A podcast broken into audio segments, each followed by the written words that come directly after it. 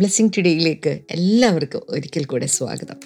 ഇന്നത്തെ ദിവസം കർത്താവ് നമ്മളെ ഒരുമിച്ച് ചേർത്ത് നിർത്തിയിരിക്കുകയാണ്. എത്ര പേർ ഹാലലുയ പറയുന്നുണ്ട്? കർത്താവിൻ്റെ ഒരു വലിയ പ്രസാദ വർഷത്തിലേക്ക്, കർത്താവിൻ്റെ എന്താ പറയുക, ഒരു സംപ്രീതിയുടെ ഒരു വർഷത്തിലേക്കാണ് കർത്താവ് നമ്മളെ കൊണ്ടുവന്നിരിക്കുന്നത്.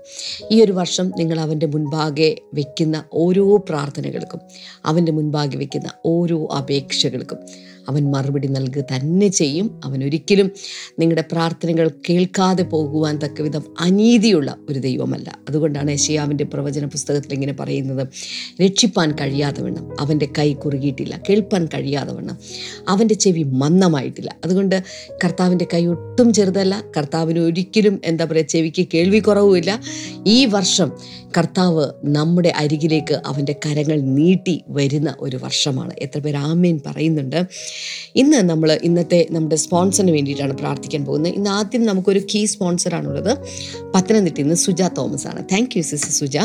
ഇന്ന് മൂത്ത മകൾ ജിഷ മേരി തോമസിൻ്റെ ജന്മദിനമാണ്. Wow, happy birthday Jisha. അപ്പോൾ തന്നെ ജനുവരി പതിനേഴിന് ഇളയ മകൾ ജിയയുടെ ജന്മദിനമാണ്. Advance happy birthday Jiya. കർത്താവ് ധാരാളമായിട്ട് രണ്ട് കുഞ്ഞുങ്ങളെയും അനുഗ്രഹിക്കട്ടെ. കർത്താവെ, ഞങ്ങൾ അവർക്ക് രണ്ടുപേർക്കും ദൈവിക ആരോഗ്യവും ദൈവിക സംരക്ഷണം ഉണ്ടാകുവാൻ, സെപ്റ്റംബറിൽ നടക്കുന്ന മൂത്ത മകൾ ജിഷയുടെ വിവാഹത്തിൽ ദൈവത്തിൻ്റെ അനുഗ്രഹം ഉണ്ടാകുവാൻ, ഇളയ മകൾക്ക് ജിയയ്ക്ക് ജോലി ലഭിക്കുവാൻ ഞങ്ങൾ പ്രാർത്ഥിക്കുന്നു കർത്താവെ. അടുത്തത് എറണാകുളത്ത് നിന്ന് സോണിയയാണ്. Thank you sister Sonia. ജനുവരി പത്തൊൻപതിന് മകളുടെ ജന്മദിനമാണ്. Advance happy birthday. കർത്താവ് ധാരാളമായിട്ട് അനുഗ്രഹിക്കട്ടെ. നമുക്ക് ഒരുമിച്ച് ചേർന്ന് പ്രാർത്ഥിക്കാം. കർത്താവെ, ഇന്ന് നടക്കുന്ന എക്സാമിൽ ഉയർന്ന മാർക്ക് സോണിയയ്ക്ക് ലഭിക്കുവാൻ ഞങ്ങൾ പ്രാർത്ഥിക്കുന്നു. സോണിയയ്ക്ക് പി ആർ എത്രയും വേഗം ലഭിക്കുവാൻ കർത്താവ് കൃപ ചെയ്യണമേ. സോണിയയുടെ കുടുംബജീവിതം അനുഗ്രഹിക്കപ്പെടുവാൻ സ്വർഗീയമായ വഴികൾ, വാതിലുകൾ അങ്ങ് തുറക്കണമേ എന്ന് പ്രാർത്ഥിക്കുന്നു കർത്താവെ. അങ്ങ് അനുഗ്രഹിച്ചതിനായി നന്ദി പറയുന്നു യേശുവിൻ്റെ നാമത്തിൽ തന്നെ. ആമേൻ, ആമേൻ. തുടർന്ന് അനുഗ്രഹിക്കപ്പെട്ട സന്ദേശമാണ് നമ്മൾ കേൾക്കാനായിട്ട് പോകുന്നത്. സോയിങ് ആൻഡ് റീപ്പിംഗ്, അല്ലേ? വിതയും കൊയ്ത്തും. അതാണ് നമ്മൾ ഇന്നലെ മുതൽ കേട്ടുകൊണ്ടിരിക്കുന്നത്. ഇന്ന് അത് കണ്ടിന്യൂ ചെയ്യുകയാണ്. അതിൻ്റെ അടുത്ത ഭാഗത്തേക്ക് വേഗത്തിൽ ഇന്നത്തെ സന്ദേശത്തിലേക്ക് നമുക്ക് കടക്കാം.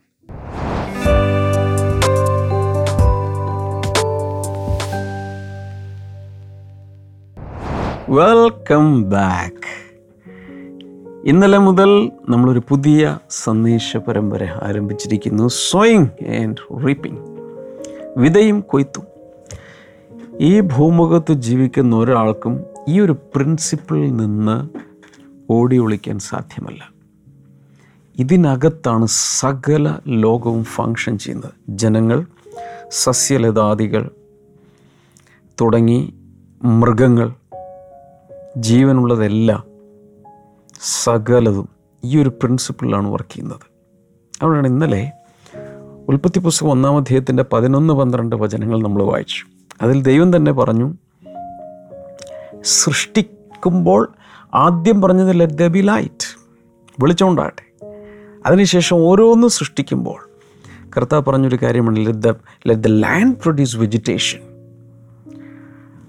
ഈ ഈ ഈ ഭൂമിയിൽ നിന്ന് വെജിറ്റേഷൻ, സസ്യങ്ങളൊക്കെ ഇങ്ങനെ മുളച്ചു വരട്ടെ എന്ന് ദൈവം അങ്ങ് കൽപ്പിക്കുകയാണ്. പക്ഷെ അതിനിടയിൽ കർത്താവ് സ്പെസിഫൈ ചെയ്യുന്നൊരു കാര്യമാണ് സീഡ് ബെയറിങ് പ്ലാന്റ്സ്, വിത്തുള്ള സസ്യങ്ങൾ. എല്ലാവരും എന്ന് പറഞ്ഞു വിത്തുള്ളത്. And trees on the land, വൃക്ഷങ്ങൾ അതുപോലെ തന്നെ വരട്ടെ. വൃക്ഷങ്ങളുടെ പ്രത്യേകത that bear fruit with seed in it. പഴങ്ങൾക്കകത്ത്, ഫലങ്ങൾക്കകത്ത്, ഫ്രൂട്ട്സിനകത്ത് സീഡുമായിട്ട് വൃക്ഷങ്ങളുണ്ടാകട്ടെ എന്ന് ദൈവം പറഞ്ഞു. അപ്പോൾ സസ്യങ്ങളിൽ പലപ്പോഴും പുഷ്പങ്ങൾ ഉണ്ടായിട്ട് ആ പുഷ്പത്തിൻ്റെ അതിൻ്റെ ആ അതിൻ്റെ ഏറ്റവും അകത്ത് അവിടെ എവിടെയെങ്കിലുമൊക്കെ ആയിരിക്കും സീഡ്സ് ഇരിക്കുന്നത്. അതിനുവേണ്ടി ഓരോ വെറൈറ്റി ഓഫ് സസ്യങ്ങൾക്കും അതിൻ്റേതായ രീതിയിൽ എവിടെയെങ്കിലുമൊക്കെ ദൈവം ഈ സീഡ് ഒളിപ്പിച്ച് വെച്ചിട്ടുണ്ടായിരിക്കും. ഇനി സീഡ് ഒളിപ്പിച്ച് വെക്കുക മാത്രമല്ല, ഈ സീഡ് സ്കാറ്റേഡായി വീണ്ടും സസ്യങ്ങൾ പ്രത്യുൽപാദനം നടത്തേണ്ടതിന് അതേ തരത്തിലുള്ള ചെടികൾ വീണ്ടും ഉണ്ടാകാൻ, വൃക്ഷങ്ങൾ, വള്ളിച്ചെടികൾ, കുറ്റിച്ചെടികൾ, ഗാർഡൻ പ്ലാന്റ്സ്, അതുപോലെ കാടുകളിൽ വളരുന്ന കാട്ടുവൃക്ഷങ്ങൾ, ചെടികൾ, കാട്ടുപുഷ്പങ്ങൾ, ഇതെല്ലാം ഉണ്ടാകാൻ കർത്താവ് എടുത്തെടുത്ത് പറയുന്നൊരു കാര്യമാണ് അതത് തരം, അതത് ഇനം ഉളവാകുവാനായി വിത്തുള്ളത് ഉണ്ടാകട്ടെ. ഇപ്പം ഞാൻ ഇന്നലെ അത് സംസാരിച്ചപ്പോൾ പറഞ്ഞത് ഓർമ്മയുണ്ടായിരിക്കും. ഈ ഒരൊറ്റ കാര്യം മതി, ദ തിയറി ഓഫ് എവല്യൂഷൻ, പരിണാമ സിദ്ധാന്തം എന്ന് പറയുന്നത് സയൻറ്റിഫിക് അല്ല, അല്ലെങ്കിൽ നമ്മുടെ ലോജിക്കിന് നിരക്കുന്നതല്ല എന്ന് പറയാൻ ഇത് മാത്രം മതി, വേറൊന്നും വേണ്ട. കാരണം ഒരു വൃക്ഷത്തിൽ നിന്നും അതത് തരം മാത്രമേ പുറത്തേക്ക് വരൂ. പിന്നെ ഞാൻ ഇന്നലെ പറഞ്ഞതുപോലെ ചില മ്യൂട്ടേഷനുകളിലൂടെയോ ചില പ്രത്യേകതയിലൂടെയോ ഒക്കെ ഇങ്ങനെ സങ്കരവർഗ്ഗങ്ങളൊക്കെ ഉണ്ടാകാറുണ്ടെങ്കിലും അതൊക്കെ വളരെ വളരെ ലിമിറ്റഡാണ്. All right. പിന്നെ നമ്മൾ കണ്ടത് ഉൽപ്പത്തി പുസ്തകം എട്ടാം അധ്യായത്തിൻ്റെ ഇരുപത്തിരണ്ടാമത്തെ വചനമാണ്, ജെനസിസ് എയ്റ്റ് ട്വൻറ്റി ടു. എനിക്ക് ഇഷ്ടപ്പെട്ടൊരു ഭാഗമാണത്. As long as the earth endures, seed time and harvest, cold and heat, summer and winter, day and night will never cease. ഒരിക്കലും ഇത് അവസാനിക്കാൻ പോകുന്നില്ല.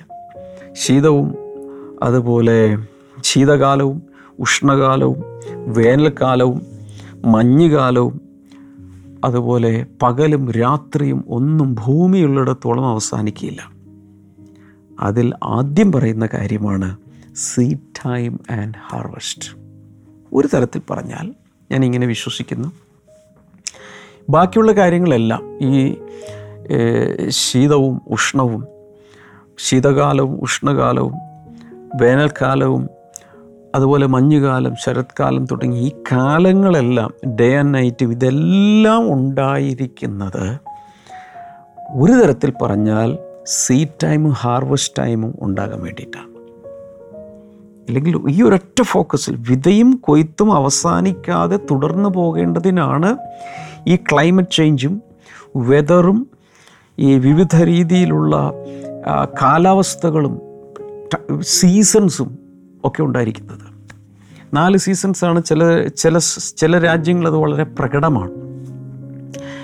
ഈ വിൻ്ററും സമ്മറും സ്പ്രിങ്ങും ഓട്ടം ഇതെല്ലാം ചില സ്ഥലങ്ങളിൽ വളരെ പ്രകടമാണ്.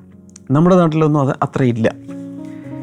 ഇങ്ങനെയുള്ള നാല് സീസൺസും അല്ലെങ്കിൽ അതത് രാജ്യങ്ങളുള്ള സീസൺസും ഡേ ആൻഡ് നൈറ്റ് പകലും രാത്രിയും ചിലപ്പോൾ തണുപ്പ് ചിലപ്പോൾ ചൂട് ഇതൊക്കെ കൊണ്ടുവന്നിരിക്കുന്നത് വിതയും കൊയ്ത്തും നടക്കാൻ വേണ്ടിയിട്ടാണ്. എങ്കിൽ മാത്രമേ ഭൂമി ഇതുപോലെ ഹരിതാഭമായി വാസയോഗ്യമായി ഭക്ഷിക്കുവാനുള്ള ഭക്ഷണവും ധാന്യവും പഴവർഗ്ഗങ്ങളും ഇലക്കറികളും പച്ചക്കറികളും എല്ലാം കിട്ടണമെങ്കിൽ ഈ സീഡ് ടൈം ഹാർവസ്റ്റ് ടൈം ഉണ്ടായിരിക്കണം. അത് നിന്നാൽ എല്ലാം തീർന്നു, പിന്നെ ജീവൻ ഇവിടെയില്ല, ഇവിടെ ആർക്കും ജീവിക്കാൻ സാധ്യമല്ല. സോ ദൈവം സൃഷ്ടിക്കുമ്പോൾ തന്നെ അത് ഇംപ്ലിമെൻ്റ് ചെയ്തു പ്രപഞ്ചത്തിലേക്ക് വെച്ചൊരു നിയമമാണ് sowing and harvesting, seed time and harvest time. സഭാപ്രസംഗി Ecclesiastes chapter three verse number ടൂവിൽ A time to be born, a time to die, a time to plant, and a time to uproot. അല്ലെ, ജനിക്കുവാനൊരു കാലം, മരിക്കുവാനൊരു കാലം, അതുപോലെ ചെടികൾ വൃക്ഷങ്ങൾ നട്ടുപിടിപ്പിക്കാനൊരു കാലം, അതിനെ പിഴുതെടുക്കാനൊരു കാലം, ഇതൊക്കെ പറഞ്ഞിട്ടുണ്ട്. പിന്നെ നമ്മൾ കണ്ടു ഇന്നലെ അപ്പോസ്തലപ്രവൃത്തികൾ പതിനേഴാമത്തെ ഇരുപത്തിയാറാമത്തെ വചനത്തിൽ നമ്മൾ കണ്ടൊരു കാര്യം, ഒരു വ്യക്തിയിൽ നിന്ന് അല്ലെങ്കിൽ അഥവാ ഒരു മനുഷ്യനിൽ നിന്നും ഇന്ന് ഈ ഭൂമിയിൽ എഴുന്നൂറ്റി എഴുപത്തി ഏഴ് കോടിയിലധികം മനുഷ്യർ ഇപ്പോൾ പാർക്കുന്നുണ്ട്.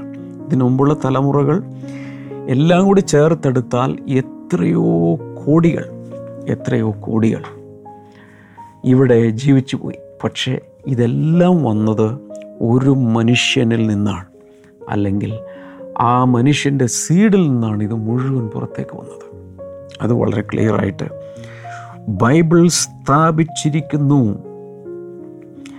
ഇന്നലെ ഞാൻ നിങ്ങളോട് സംസാരിച്ചുകൊണ്ടിരിക്കുമ്പോൾ എൻ്റെ ഉള്ളിലിങ്ങനെ ഭയങ്കരമായി പ്രകാശിച്ച് പ്രകാശിച്ച് വന്നൊരു വചനം, ഇന്നലത്തെ സമയക്കുറവുകൊണ്ട് ഞാൻ വായിച്ചില്ല, ഇന്ന് ആദ്യം അത് വായിക്കാൻ പോവുക. എല്ലാവരും ബൈബിൾ തുറക്കുക അല്ലെങ്കിൽ സ്ക്രീനിൽ നോക്കുക. Psalm one twenty six five and six നൂറ്റി ഇരുപത്തി ആറാം സങ്കീർത്തനം അഞ്ചും ആറുമാണ് നമ്മൾ വായിക്കാൻ പോകുന്നത്. നൂറ്റി ഇരുപത്തി ആറാം സങ്കീർത്തനം അഞ്ച് ആറ്. Those who sow in tears shall reap in joy. Verse number six. He who continually goes forth weeping bearing seed for sowing, shall doubtless come again with rejoicing, bringing his sheaves with him." എൻ്റെ മലയാളം നിങ്ങൾ വായിച്ച് കാണും. കണ്ണുനീരോടുകൂടെ വിതയ്ക്കുന്ന ഒരു വ്യക്തി ആർപ്പോടുകൂടെ കൊയ്യും. അതൊന്ന് live ചാറ്റിലൊന്ന് type ചെയ്തിടാമോ? അവരവരുടെ നോട്ട്ബുക്കിലൊക്കെ ഒന്ന് എഴുതി വെക്കുകയോ ടൈപ്പ് ചെയ്ത് വെക്കുകയോ ചെയ്തേ. കണ്ണുനീരോടുകൂടെ വിതയ്ക്കുന്ന ഒരാൾ ആർപ്പോടുകൂടെ കൊയ്യും. ദൈവത്തിൻ്റെ ഒരു നിയമമാണ്. അതിനുശേഷം പറയുന്നത്, "he who continually goes forth weeping bearing seed for sowing." തുടർച്ചയായി, തുടർമാനമായി, എല്ലായ്പ്പോഴും കരഞ്ഞോണ്ട്, വിത്ത് വിതച്ചോണ്ട് നടക്കുന്ന ഒരാൾ shall doubtless come again with rejoicing, bringing his sheaves with him. അങ്ങനെയുള്ള ആളുകൾ വിത്ത് ചുമന്ന് കരഞ്ഞുകൊണ്ട് നടക്കുന്ന വ്യക്തികൾ, അവർ ചെയ്യുന്നത് ആർപ്പോടുകൂടെ ഒരു ദിവസം അവർ കൊയ്യും. അവർക്ക് ഒരു സംശയമില്ലാതെ തന്നെ അവർ ഉല്ലാസത്തോടുകൂടെ, ആഹ്ലാദത്തോടുകൂടെ അവർ കറ്റകൾ ചുമന്നുകൊണ്ട് തിരിച്ചു വരും. പെട്ടെന്ന് ഇത് ഈ ഈ വചനം വായിക്കുമ്പോഴെല്ലാം എനിക്ക് പെട്ടെന്ന് ഞാൻ പോകുന്നത് ഒരു ഒരു നെൽപ്പാടത്തേക്ക്, ഒരു കൃഷിസ്ഥലത്തേക്ക്, ഒരു വയലിലേക്ക്, ഒരു ഫീൽഡിലേക്കാണ്. ഒരു പാടശേഖരങ്ങളുള്ളൊരു സ്ഥലം, ആലപ്പുഴയിലെ സമീപം കുട്ടനാടൻ പ്രദേശങ്ങളോ അല്ലെങ്കിൽ അതുപോലെ വയലുകളിങ്ങനെ കിടക്കുന്ന ഗ്രാമപ്രദേശങ്ങളൊന്നും മനസ്സിൽ കാണുക. ചിലപ്പോൾ നിങ്ങൾ അങ്ങനെ ഒരു സ്ഥലത്തായിരിക്കും താമസിക്കുന്നത്. സിറ്റിയിലുള്ള ചിലർക്ക് ഇതൊന്നും പറഞ്ഞാൽ മനസ്സിലാകുകയില്ല. പ്രത്യേകിച്ച് പുതിയ ജനറേഷനിലുള്ള പലരും ഇത് കണ്ടിട്ട് പോലുമില്ല. പക്ഷേ എൻ്റെയൊക്കെ ചെറുപ്പകാലത്ത് ഇങ്ങനെയുള്ള വയലുകളും വയലുകളിലൂടെയൊക്കെ നടക്കുകയും അതിൻ്റെ കതിര് പറിച്ചു തിന്നുകയും, തുടക്കത്തിൽ ഈ വയൽ മുഴുവൻ ഉഴുതുമറിച്ച് കിളച്ച് റെഡിയാക്കുന്നതും അവിടെ ഉഴവുചാലുകൾ പോലെ ഇങ്ങനെ കീറുന്നതും വിത്തിങ്ങനെ സ്കാറ്റർ ചെയ്യുന്നതും അതിങ്ങനെ മുളച്ച് വരുന്ന ആ കാഴ്ചയും, അത് പിന്നെ വളർന്ന് വലുതായി മാസങ്ങളിങ്ങനെ വീക്ഷിച്ചുകൊണ്ടിരിക്കുമ്പോൾ അത് വിളഞ്ഞ് അതിൽ നെൽവിത്തുകളൊക്കെ വന്നിങ്ങനെ വിളഞ്ഞു കിടക്കുന്നതും കൊയ്ത്തിന് വേണ്ടി ഇറങ്ങുന്നതൊക്കെ ഞാൻ നേരിട്ട് പല പ്രാവശ്യം കണ്ടിട്ടുണ്ട്, വർഷങ്ങൾ കണ്ടിട്ടുണ്ട്. അങ്ങനെ കണ്ട ഓർമ്മയിൽ നിന്ന് പെട്ടെന്ന് ഈ വചനം വായിക്കുമ്പോൾ എൻ്റെ എൻ്റെ മനസ്സെല്ലാം പഴയ കാലത്തേക്ക് അല്ലെങ്കിൽ അതിനുശേഷമൊക്കെ നമ്മൾ കണ്ടിട്ടുള്ള വയലുകളിലേക്ക് പോവുകയാണ്. ഇനി ഒരുപക്ഷെ നിങ്ങളൊരു അപ്പാർട്ട്മെൻറ്റിലാണ്, നിങ്ങൾ സിറ്റിയിൽ വളർന്ന് ശീലിച്ച ഒരാളാണ്, ഇങ്ങനെയുള്ളൊന്നും കണ്ടിട്ടില്ലെങ്കിൽ വീഡിയോകൾ കണ്ടു കാണുമല്ലോ. എത്രയോ വീഡിയോകൾ നമ്മൾ യൂട്യൂബിലൊക്കെ കിടപ്പുണ്ടായിരിക്കും. സോ ആ ഒരു പിക്ചറാണ് നമ്മുടെ അകത്തേക്ക് വരുന്നത്. പക്ഷേ ഇതിലൊരു പ്രിൻസിപ്പിൾ കണ്ടോ? Those who sow in tears shall reap in joy. വിത്ത് വിതയ്ക്കുന്ന സമയത്ത് ഇയാൾ കരഞ്ഞുകൊണ്ടാണ് നടക്കുന്നത്. കണ്ണുനീരോടുകൂടിയാണ് വിത്ത് വിതയ്ക്കുന്നത്, പക്ഷേ ആർപ്പോടുകൂടിയാണ് കൊയ്യുന്നത്. അതിൻ്റെ അർത്ഥം വിതയുടെ കാലം, എങ്ങനെ ഞാനതിനെ പറയേണ്ടതെന്ന് എനിക്കറിയില്ല. വിതയ്ക്കുന്ന കാലം ഒരുപക്ഷെ ഒരു കഷ്ടകാലമാകാം, ഞെരുക്കത്തിൻ്റെ കാലമാകാം, വലിയ സാക്രിഫൈസോടുകൂടിയായിരിക്കാം ഇത് വിതയ്ക്കുന്നത്. അതിൻ്റെ പല കാരണങ്ങളും. ഒരു കൃഷിക്കാരൻ, ആ കൃഷിക്കാരൻ ഒരുപക്ഷെ ആ വിത്ത് വാങ്ങാൻ പോലും കാശില്ല, കടം മേടിച്ചായിരിക്കും ആ വിത്ത് സംഘടിപ്പിക്കുന്നത്. വായ്പ വാങ്ങിയതാകാം, ലോൺ എടുത്തായിരിക്കും ആദ്യത്തെ കൃഷി ഇറക്കുന്നത്, വായ്പ വാങ്ങി. ഒരുപക്ഷെ ആ നിലം പോലും പാട്ടത്തിനെടുക്കുന്നതോ പണയത്തിനെടുക്കുന്നതോ ഒക്കെ ആകാം, റെൻറ്റിന് എടുക്കുന്നതാകാം. പക്ഷെ ഇത് വിതച്ച് വിതച്ച് വിതച്ച് ആ ഞെരുക്കവും കഷ്ടതയും ഒക്കെയുമായിട്ടാണിത് വിതയ്ക്കുന്നത്. വിതയുടെ കാലം കണ്ണുനീരിൻ്റെ കാലമാണ്. അങ്ങനെ ഒരു കാലഘട്ടത്തിലാണ് വിതയ്ക്കുന്നതെങ്കിലും കൊയ്ത്ത് കാലം വരുമ്പോൾ, ശ്രദ്ധിക്കുക, കൊയ്ത്ത് കാലം വരുമ്പോൾ വലിയൊരു സന്തോഷം ഉണ്ടോ? Shall reap in joy. വലിയ സന്തോഷത്തോടു കൂടിയാണ് കൊയ്ത്ത് നടക്കുന്നത്. കൊയ്ത്ത് പാട്ട് എല്ലാവരും കേട്ടിട്ടുണ്ട്. കൊയ്ത്ത് പാട്ടിന് പ്രത്യേകിച്ച് കേരളത്തിലൊക്കെ ഒരു പ്രത്യേകമായ ഒരു താളമുണ്ട്, കൊയ്ത്ത് പാട്ട്. പക്ഷെ വിതപ്പാട്ടെന്ന് പറഞ്ഞ് ഞാനൊരെണ്ണം കേട്ടിട്ടില്ല, ഉണ്ടാവുമെന്ന് എനിക്കറിഞ്ഞുകൂടാ. വിതയ്ക്കുന്ന കാലത്ത് അങ്ങനെ ഒരു പാട്ടുപാടിയുള്ള ഒരിതുണ്ടെന്ന് എനിക്ക് തോന്നില്ല. ഈ കൊയ്ത്ത് വരുന്ന സമയത്ത് പ്രത്യേകിച്ച് കേരളത്തിൽ ഇപ്പോൾ ഉണ്ടോയെന്ന് എനിക്ക് അറിഞ്ഞുകൂടാ, പണ്ടൊക്കെ പാടിക്കൊണ്ടാണ് കൊയ്യുന്നേ. കൊയ്ത്തിനൊരു പാട്ടുണ്ട്, അതൊരു സന്തോഷത്തിൻ്റെ സമയമാണ്. ഞാനിത് പറയുമ്പോൾ തന്നെ I am filled with joy. ഈ നാട്ടിൻപുറങ്ങളിൽ കൊയ്ത്തുകാർ, കൃഷിക്കാർ കൊയ്യാൻ വേണ്ടി അരിവാളുമായി പോയി കൊയ്യുന്ന സമയത്ത്, ഓരോ കറ്റ ഇങ്ങനെ കൊയ്ത് കൊയ്ത് കൊയ്ത് കെട്ടുന്ന സമയത്ത് ഈ സ്ത്രീകൾ, പ്രത്യേകിച്ച് സ്ത്രീകളാണല്ലോ അധികം കൊയ്ത്തിനിറങ്ങുന്നത്, ഈ സ്ത്രീകളൊരു പാട്ടുണ്ട്, ഈണത്തിലൊരു നാടൻ പാട്ടുകളൊക്കെ പാടിയാണ് കൊയ്ത് കൊയ്ത് കൊയ്ത് തലയിൽ വെച്ച് വരമ്പത്തോട് ആ ഈ വയൽ വരമ്പത്തൂ വരമ്പത്തുകൂടെ ഇത് ചുമന്നുകൊണ്ട് പാട്ടുപാടി പാട്ടുപാടി ഇത് കൊയ്ത് കൂട്ടിയിടുന്ന ഒരു സ്ഥലമുണ്ടല്ലോ, മെതിക്കളവും പിന്നെ കളപ്പുരയൊക്കെ ഉള്ള ഒരു സ്ഥലം, അവിടേക്ക് വരുന്നത് ആ ഒരു അന്തരീക്ഷം ഒന്ന് ചിന്തിച്ച് നോക്കുക.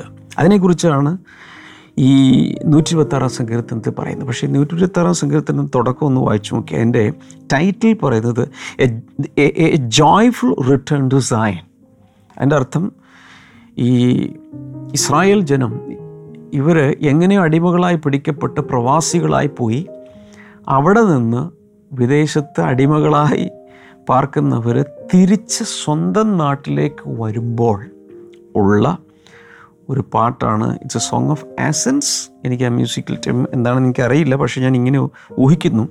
എ സോങ് ഓഫ് ആസൻസ് എന്ന് പറയുമ്പോൾ പതുക്കെ പാടി തുടങ്ങി അതിങ്ങനെ ആരോഹണ ഗീതമായി അതിങ്ങനെ മുകളിലേക്ക് കയറ്റി കയറ്റി കയറ്റി ഭയങ്കരമായ ഒരു ഒരു ഒരു ഉയർന്ന ഒന്നിൽ കൊണ്ടുപോയി, ഒരു അനുഭവത്തിൽ, അറ്റ്മോസ്ഫിയറിൽ കൊണ്ടുപോയി അവസാനിപ്പിക്കുന്ന ഒരു പാട്ടാണെന്നാണ് ഞാൻ മനസ്സിലാക്കുന്നത്. ഒന്ന് മുതൽ ആറ് വരെ ആറ് വാക്യ വാക്യങ്ങളുണ്ട്. അപ്പോൾ ഒന്നാമത്തെ ആ ആ ലിറിക്സ് അല്ലെങ്കിൽ അതിൻ്റെ ആദ്യത്തെ വരികളിൽ നിന്നും മുകളിലേക്ക് മുകളിലേക്ക് മുകളിലേക്ക് കൊണ്ടുപോയി ആറാമത്തെ ആ ലാസ്റ്റ് ലൈൻസ് വരുമ്പോഴേക്കും ഈ പാട്ടങ്ങ് ഭയങ്കരമായി ഉയർത്തിക്കൊണ്ടുവന്ന് അവസാനിപ്പിക്കുന്ന ടൈപ്പ് ഒരു സാമാണ്, ഒരു സങ്കീർത്തനമാണ്. മെസ്സേജ് ഈസ് ദിസ്: നിങ്ങളുടെ ജീവിതത്തിൽ ഇന്ന് ഒരുപക്ഷെ വിതയ്ക്കുന്ന കാലമാണെങ്കിൽ ഇറ്റ് കുഡ് ബി പെയിൻഫുൾ. കാരണം ഒന്നും കാണുന്നില്ല, ഇന്ന് ജീവിതത്തിൽ ഒന്നും പറയാനൊന്നുമില്ല. വിതയ്ക്കുന്ന ഒരാൾ, ശ്രദ്ധിക്കണേ ശ്രദ്ധിക്കണേ, വിതയ്ക്കുന്ന ഒരാൾ തൻ്റെ കൊട്ടയിലിരിക്കുന്ന, തൻ്റെ ബാസ്ക്കറ്റിലിരിക്കുന്ന വിത്തുകൾ കൂടെ ഉള്ളതുകൂടെ വലിച്ചെറിയുക, ഉള്ളതുകൂടെ സ്കാറ്റർ ചെയ്യുക, ഉള്ളതുകൂടെ എറിഞ്ഞു കളയുക, പിന്നെ കാലി കൊട്ടയുമായിട്ടാണ് തിരിച്ചു വരുന്നത്. നോ പാട്ട്, പാട്ടൊന്നുമില്ല. ഇല്ലായ്മയിൽ നിന്നും ദാരിദ്ര്യത്തിൽ നിന്നും ഉള്ളതുകൂടെ ഇങ്ങനെ വിതറുന്ന ഒരനുഭവമാണ് വിതയുടെ കാലം. എന്നാൽ വിതച്ച ശേഷം ചില നാളുകൾ, ചില ആഴ്ചകൾ, ചില മാസങ്ങൾ കഴിയുമ്പോൾ വാ, ആ വിതച്ച സ്ഥലങ്ങളിലെല്ലാം ആർത്ത് വളരുന്ന നെല്ലോ ഗോതമ്പോ ചോളമോ എന്താണോ അത്, അത് കാണുമ്പോഴുള്ള ഹൃദയത്തിൻ്റെ നിറവെന്താണ്, കണ്ണുകൾ അത് കാണുമ്പോഴുള്ള സന്തോഷമെന്ത്, തന്നെ വാട്ട് വരും. അതിന് കൂട്ടമായിട്ടത് കൊയ്യാൻ വേണ്ടി ഇറങ്ങുമ്പോൾ, ഹാർവെസ്റ്റിംഗ് ടൈം വരുമ്പോൾ അതിനുവേണ്ടി പ്രത്യേകമായി ഉണ്ടാക്കപ്പെട്ട പാട്ടുകളൊക്കെ ഇങ്ങനെ വന്ന് ഒഴുകി പാടി വരുന്ന ഒരനുഭവം ഉണ്ടാകും. ആരോടൊക്കെയോ പരിശുദ്ധാത്മാവ് സംസാരിക്കുന്നതായിട്ട് എൻ്റെ ഉള്ളിൽ പറയുന്നു. ഒരു പക്ഷേ ഇന്ന് നിങ്ങളുടെ കാലം, നിങ്ങളുടെ ജീവിതത്തിൽ ഒരുപക്ഷെ വിതയ്ക്കാനുള്ള ഒരു കാലമാണ്. വല്ലാത്ത ഞെരുക്കം, വല്ലാത്തൊരനുഭവം, ഇത് ചെയ്യണോ എന്ന് വരെ ചിന്തിച്ചുകൊണ്ടിരിക്കുന്ന ഒരനുഭവമാകാം. എന്നാൽ let me prophesy over you, പ്രവചിച്ചു പറയുകയാണ്, ഇതാ ഒരു കൊയ്ത്ത് കാലവും വരുന്നുണ്ട്. വിതയ്ക്കുന്ന കാലം ഉണ്ടെങ്കിൽ കൊയ്ത്ത് കാലം ഇല്ലാതെ പോകുമോ? അത് തീർച്ചയായും വരും. ഈവൻ ചെറുപ്പകാലത്ത് എല്ലാവരും, ചെറുപ്പകാലത്തൊക്കെ ചെറുപ്പകാലത്ത് യൗവനകാലത്തൊക്കെ എല്ലാവരും ഇങ്ങനെ വിതയ്ക്കുന്നൊരു കാലമാണ്. എന്നാൽ ഒരു സമയമാകുമ്പോൾ അവരുടെ ജീവിതത്തിലേക്ക് ആ വിതച്ചതെല്ലാം ഹാർവെസ്റ്റായി വരുന്നൊരു സമയമുണ്ട്. ഞാൻ ഇത്തിരി അഡ്വാൻസായിട്ടത് പറഞ്ഞു പോയതാണ്, പിന്നീട് അടുത്ത ദിവസങ്ങളിൽ പറയേണ്ടതാകാം, ഐ ഡോ നോ. പക്ഷേ ലെറ്റ് മി ടെൽ യു, ഇന്ന് നിങ്ങൾക്ക് കണ്ണുനീരിൻ്റെ അനുഭവമാണെങ്കിൽ ആ കണ്ണുകളിൽ ഒരു സ്പാർക്കിൾ നൽകി, ഒരു തിളക്കം നൽകി, ആ കണ്ണുകൾ ശോഭിക്കുന്ന രീതിയിൽ കൊയ്ത്ത് കാണിക്കുവാൻ ദൈവത്തിന് സാധിക്കും. എന്നാൽ ഒരാൾ പറയുക, ഇന്ന് കണ്ണുനീരാണ്, ദുഃഖമാണ്, ദാരിദ്ര്യമാണ്, ഒന്നുമില്ലായ്മയാണ്, അതുകൊണ്ട് ഞാൻ വിതയ്ക്കുന്നില്ല എന്ന് തീരുമാനിച്ചാൽ നിങ്ങൾക്കൊരു കൊയ്ത്ത് കാലമില്ല. ഞാൻ ഈ പറയുന്നതിൻ്റെ സ്പിരിച്വൽ സെൻസിൽ എത്ര പേർ മനസ്സിലാക്കുന്നുണ്ടെന്ന് എനിക്ക് അറിഞ്ഞുകൂടാ. അങ്ങനെയുള്ള കാര്യങ്ങളിലേക്ക് നമ്മൾ പ്രവേശിക്കും. പക്ഷേ ഞാൻ പറയട്ടെ, പ്രാർത്ഥന വിതയാണ്. അറിയാമോ, നമ്മൾ പ്രാർത്ഥിച്ച് പ്രാർത്ഥിച്ച് പ്രാർത്ഥിച്ച് വിതയ്ക്കുകയാണ്. ഒരു കൊയ്ത്തുകാലം അതിനുശേഷം വരും, സാക്ഷ്യം പറയും, പ്രൈസ് റിപ്പോർട്ടുകൾ വരും, വലിയ ദൈവനാമത്തിന് മഹത്വകരമായ പലതും അതിൽ നിന്ന് പുറത്തേക്ക് വരും. നാം ദൈവത്തിനു വേണ്ടി ചെയ്യുന്ന പല കാര്യങ്ങളും ഇന്നൊരുപക്ഷെ വിതയ്ക്കുന്ന കാലമായിരിക്കാം. കണ്ണുനീരോടുകൂടിയാണ് പലപ്പോഴും നമ്മൾ വിതയ്ക്കുന്നത്. വിതയുടെ കാലം കണ്ണുനീരിൻ്റെ കാലമാണ്. കൊയ്ത്തിൻ്റെ കാലം ആഹ്ലാദത്തിൻ്റെയും സന്തോഷത്തിൻ്റെയും ചിരിയുടെയും ആർപ്പിൻ്റെയും പാട്ടുകളുടെയും ഒരു സമയമാണ്. പക്ഷേ ഇതില്ലെങ്കിൽ അതില്ല. വിതച്ചാൽ മാത്രമേ കൊയ്ത്തുള്ളൂ. മറന്നു പോകരുത്. അത് തന്നെ പറഞ്ഞുകൊണ്ടിരിക്കാൻ തോന്നുന്നു, പക്ഷേ മറ്റു ചില കാര്യങ്ങൾ കൂടെ പറഞ്ഞു തീർക്കണമല്ലോ. എല്ലാവർക്കും അറിയാവുന്നതാണെന്ന് തോന്നുന്നു. Every seed, whatever seed it is, every seed contains mysteriously written codes by the hand of God to produce its own kind. ഏതൊരു വിത്തെടുത്താലും അതിനകത്ത് നമുക്ക് കാണാൻ കഴിയാത്തതുപോലെ ചില കോഡുകൾ, എൻ്റെ മലയാളം എന്താ പറയേണ്ടത് എനിക്കറിഞ്ഞുകൂടാ, നമുക്ക് മനസ്സിലാകാത്ത ചില നിഗൂഢമായ എഴുത്തുകൾ അതിനകത്തുണ്ട്. ആ വിത്ത് വിതയ്ക്കുന്നയാൾ ഇത് മുഴുവൻ വായിച്ചിട്ടാണോ വിതയ്ക്കുന്നത്? നോ, വിശ്വാസത്താൽ അങ്ങ് വിതയ്ക്കുക, ഇതിനകത്തുണ്ട് എന്ന് പറഞ്ഞുകൊണ്ട് വിതയ്ക്കുന്നത്. പക്ഷെ നിങ്ങൾ കേട്ട് കാണും, ഒരു അരിമണിയുടെ മുകളിൽ ബൈബിൾ മുഴുവൻ എഴുതി. ഈ കണ്ണുകൊണ്ട് നോക്കിയാൽ ഒന്നും കാണാൻ പറ്റില്ല, പക്ഷെ ഉണ്ട് കോഡ് അവിടെ, ഐ മീൻ ലെറ്ററുകൾ അതിനകത്തുണ്ട്. പക്ഷെ അതിന് അതുപോലെയുള്ള മാഗ്നിഫൈങ് ഗ്ലാസ്സിലൂടെ നോക്കിയാൽ മാത്രമേ ഈ ബൈബിൾ വായിക്കാൻ കഴിയൂ. ഒരു അരിമണിയിൽ ബൈബിൾ മൊത്തം എഴുതി. അങ്ങനെയൊക്കെയുള്ള റെക്കോർഡുകളൊക്കെ നമ്മൾ കേട്ടിട്ടുണ്ട്. ആ ഒരു അരിമണിയിൽ ദൈവവചനം മുഴുവൻ എഴുതുവാൻ മനുഷ്യന് സാധിച്ചെങ്കിൽ, അതിനുള്ള എന്തൊക്കെയോ സാധനങ്ങൾ കൊണ്ടാണല്ലോ അത് എഴുതിയത്, സാധിച്ചെങ്കിൽ ദൈവത്തിന് ഒരു വിത്തിനകത്ത് ഫ്യൂച്ചറിലേക്കുള്ള കോഡുകൾ, അതിൽ നിന്ന് പുറത്തേക്ക് വരേണ്ട അടുത്ത തലമുറയെക്കുറിച്ച്, ഒരു ഒരു ഒരു ഒരു ഒരു വിത്തിൽ നിന്ന് പുറത്തേക്ക് വരേണ്ട ഒരു ചെടി, ഒരു ഫ്ലവർ പ്ലാന്റ്, അല്ലെങ്കിൽ ഒരു ഒരു വൃക്ഷം, എന്തുമാകട്ടെ, അതിനെക്കുറിച്ചുള്ള കോഡുകൾ എഴുതി വെക്കാൻ ദൈവത്തിന് സാധിക്കില്ല, സൃഷ്ടാവിന് സാധിക്കില്ലേ? So every seed contains mysteriously written codes. മറക്കരുത്, എല്ലാത്തിനകത്തുണ്ട്. സോ ദൈവത്തിൻ്റെ ഓഫർ ഇതാണ്. ദൈവം ഇത് ഇങ്ങനെ ഒരു, അതായത് സോയിങ് ആൻഡ് റീപ്പിംഗ്, അല്ലെങ്കിൽ seed time and harvest time എന്ന ഒന്ന് ദൈവം നിയമിച്ചില്ലായിരുന്നെങ്കിൽ ഈ ഭൂമിയുടെ ഇന്നത്തെ അവസ്ഥ എന്താകുമായിരുന്നു? ഞാനിവിടെ ഉണ്ടാകുമായിരുന്നു, നിങ്ങൾ ഇത് കാണുമായിരുന്നു. ഇതൊന്നും സംഭവിക്കാൻ പോകുന്നില്ല. കാരണം ആദ്യത്തെ മനുഷ്യനോടുകൂടി തന്നെ, ആദ്യത്തെ ദമ്പതികളോടുകൂടി തന്നെ ആ തലമുറ തീർന്നു. ഇനി വീണ്ടും ഒരു മനുഷ്യനെയും ഒരു സ്ത്രീയെയും സൃഷ്ടിക്കണം, എന്നാൽ മാത്രമേ അടുത്ത തലമുറയുള്ളൂ. അവർ ചത്ത് കഴിയുമ്പോൾ അടുത്തതിനെ ഉണ്ടാക്കണം, അല്ലെങ്കിൽ കുറേ എണ്ണത്തിന് ഒരുമിച്ചുണ്ടാക്കണം. പക്ഷെ ദൈവം ഒരു മനുഷ്യനെ ഉണ്ടാക്കി, ആ മനുഷ്യനിൽ നിന്ന് ഇന്നുള്ള സകലം ഉണ്ടാക്കി. സോ ദൈവത്തിൻ്റെ പ്രിൻസിപ്പിളാണ് ഈ നമ്മൾ ഡിസ്കസ് ചെയ്തുകൊണ്ടിരിക്കുന്നത്. Plant one seed today and you will get hundreds of seeds in the days to come. ഇന്നൊരു വിത്ത് വിതച്ചാൽ നൂറുകണക്കിന് വിത്തുകൾ നാളുകളിൽ നിങ്ങൾക്ക് ലഭിക്കും.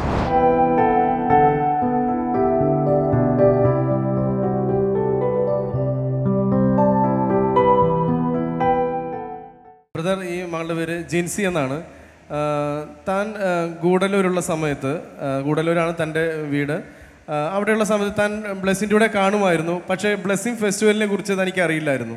അങ്ങനെ ഒരു ദിവസം താൻ ബ്ലെസ്സിംഗ് ടുഡേ കണ്ടുകൊണ്ടിരിക്കുന്ന സമയത്ത് ഇതുപോലെ ഗൂഡല്ലൂരിൽ ബ്ലെസ്സിംഗ് ഫെസ്റ്റിവൽ നടക്കുന്നതായിട്ട് താൻ കണ്ടു. അന്ന് അവിടെ താൻ വരുന്ന സമയത്ത് തൻ്റെ ബി എസ് സി നേഴ്സിങ്ങിൻ്റെ ഫസ്റ്റ് ഇയർ പഠിച്ചുകൊണ്ടിരിക്കുകയായിരുന്നു.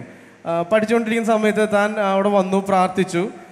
താൻ അവിടെ നിന്നൊരു പ്രയർ ഡയറി വാങ്ങിക്കൊണ്ടുപോയി. ആ പ്രയർ ഡയറി വാങ്ങിക്കൊണ്ടുപോയി ആ സമയത്താണ് തൻ്റെ ഫസ്റ്റ് ഇയർ എക്സാം നടക്കുന്നത്. ഫസ്റ്റ് ഇയർ എക്സാമിന് തനിക്ക് ഏഴ് പേപ്പേഴ്സ് ഉണ്ടായിരുന്നു. പക്ഷേ അതിനകത്ത് ഒരു പേപ്പർ തനിക്ക് താൻ ഫെയിലായിപ്പോയി. ആ സമയത്താണ് തൻ്റെ കയ്യിൽ ബ്ലെസ്സിംഗ് ടുഡേ ഈ പ്രയർ ഡയറി ഉള്ളത് താൻ ഓർമ്മയിൽ വന്നത്. അന്ന് അതിനകത്ത് എഴുതി വെച്ച് താൻ പ്രാർത്ഥിക്കാൻ തുടങ്ങി. അതുപോലെ തന്നെ പരീക്ഷയ്ക്ക് വേണ്ടിയുള്ള പ്രയർ എല്ലാം ഉണ്ട്, അതെല്ലാം പ്രാർത്ഥിക്കാൻ തുടങ്ങി. മകൾ പറയുന്നത് രണ്ട് മാസം കഴിഞ്ഞ് അതിൻ്റെ എക്സാം നടന്നു, താൻ ആ എക്സാമിൽ പാസ്സായി എന്നാണ് മകൾ പറയുന്നത്. കൂടാതെ ഇപ്പോൾ താൻ സാക്ഷ്യപ്പെടുത്തുന്നത് അവിടെ നിന്ന് അങ്ങോട്ട് താൻ എഴുതിയ ആ ബി എസ് സി നേഴ്സിങ്ങിന് മൂന്ന് വർഷം ഉണ്ടായിരുന്നു. ആ എഴുതിയ എല്ലാ എക്സാമിനും താൻ പാസ്സായി എന്നാണ് പറയുന്നത്. ഒരു ചില സമയങ്ങളെല്ലാം എക്സാമിന് പാസ്സാകും. ഈ എക്സാമിന് എഴുതി ചെന്നിരിക്കുന്ന സമയത്ത് താൻ പഠിച്ച ക്വസ്റ്റ്യൻസ് ഒന്നുമില്ല. അപ്പോൾ അതുകൊണ്ട് ഒത്തിരി വിഷമിച്ചിരുന്നു. എന്നാൽ പറയുന്നത് ആ പ്രയറിലെ പ്രാർത്ഥന മൂലം താൻ എല്ലാ വിഷയങ്ങളിലും പാസ്സായി എന്നാണ് പറയുന്നത്. മാത്രമല്ല വിവാഹത്തിന് ഒത്തിരി തടസ്സങ്ങളുണ്ടായിരുന്നു. അങ്ങനെ ഇരിക്കുന്ന സമയത്ത് വീണ്ടും ഈ പ്രയർ ഡയറിൽ എല്ലാ പ്രാർത്ഥനകളെല്ലാം എടുത്ത് പ്രാർത്ഥിക്കാൻ തുടങ്ങി. മകൾ പറയുന്നത് തന്നെ ഗൂഡല്ലൂരിൽ നിന്ന് ഈ പത്തനംതിട്ട ജില്ലയിലോട്ട് വിവാഹം കഴിച്ചു കൊണ്ടുവന്നു എന്നാണ് പറയുന്നത്. ഓ, വിവാഹത്തിൻ്റെ കാര്യവും കർത്താവ് അത്ഭുതകരമായി ചെയ്തു. ആമേൻ. നമുക്ക് ഒരുമിച്ച് ചേർന്ന സഹോദരിക്ക് വേണ്ടി കൈകൾ നീട്ടിക്കൊണ്ടൊന്ന് പ്രാർത്ഥിക്കാം. കർത്താവെ, നമ്മൾ ഒരുമിച്ച് ചേർന്ന് വിശ്വാസത്തോടെ സഹോദരി ഞങ്ങൾ അനുഗ്രഹിച്ചുകൊണ്ട് പ്രാർത്ഥിക്കുന്നു. പരീക്ഷയിൽ കർത്താവ് വിജയം കൊടുത്തുള്ളതുപോലെ കർത്താവ് വിവാഹത്തിൻ്റെ കാര്യവും കർത്താവ് സാധ്യമാക്കിയല്ലോ. ഞങ്ങൾ ഒരുമിച്ച് ഈ സമയത്ത് കർത്താവെ ഈ സീസണുകളിൽ പരീക്ഷ എഴുതിയിട്ടുള്ള എല്ലാവർക്കും വേണ്ടി ഞങ്ങൾ പ്രാർത്ഥിക്കുകയാണ്. പ്രത്യേകിച്ച് കർത്താവെ ഇതിനുള്ളിലിരിക്കുന്ന ആരെങ്കിലും അല്ലെങ്കിൽ നിങ്ങളോട് ബന്ധപ്പെട്ട ആരെങ്കിലും പരീക്ഷകൾ എഴുതി അല്ലെങ്കിൽ ഭയത്തോടു കൂടി ഇരിക്കുന്നുവെങ്കിൽ ദൈവമേ ഞങ്ങൾ വിശ്വാസത്തോടെ ഭയം മാറിപ്പോയി അവരുടെ ഉള്ളിൽ കർത്താവെ വലിയൊരു വിജയത്തിൻ്റെ പ്രതീക്ഷ ഉണ്ടാകുവാൻ ഞങ്ങൾ പ്രാർത്ഥിക്കുന്നു. എന്ന് മാത്രമല്ല റിസൾട്ട് വരുമ്പോൾ ഏറ്റവും നല്ല റിസൾട്ടുകൾ വരട്ടെ. അത് മാത്രമല്ല കർത്താവെ വിവാഹത്തിന് തടസ്സമുള്ള ആരെങ്കിലും കർത്താവെ ഞങ്ങൾ ഇപ്പോൾ കേൾക്കുന്നുവെങ്കിൽ യേശുവിൻ്റെ നാമത്തിൽ കർത്താവെ ഈ വർഷം അനുഗ്രഹിക്കപ്പെട്ടൊരു വിവാഹം അവർക്കുണ്ടാകട്ടെ. ഇതുവരെ അവരുടെ ജീവിതത്തിൽ നടക്കാതിരുന്ന ആ കാലഘട്ടത്തിൽ കർത്താവെ ദൈവം ചിലത് മാറ്റിക്കളഞ്ഞെങ്കിൽ അത് നന്മയ്ക്കായിരുന്നു എന്ന് ഞങ്ങൾ വിശ്വസിക്കുന്നു. എന്നാൽ ഈ വർഷം ദൈവം അത്ഭുതകരമായ വിവാഹത്തിൻ്റെ കാര്യങ്ങൾ ക്രമീകരിക്കണമേ എന്ന് ഞങ്ങൾ പ്രാർത്ഥിക്കുന്നു. കർത്താവെ ഞങ്ങൾ ഒരുമിച്ച് ചേർന്ന് അനുഗ്രഹിക്കുന്നു യേശു കർത്താവിൻ്റെ നാമത്തിൽ തന്നെ. ആമേൻ, ആമേൻ, ആമേൻ, ആമേൻ. കർത്താവ് സമൃദ്ധിയായിട്ട് അനുഗ്രഹിക്കട്ടെ.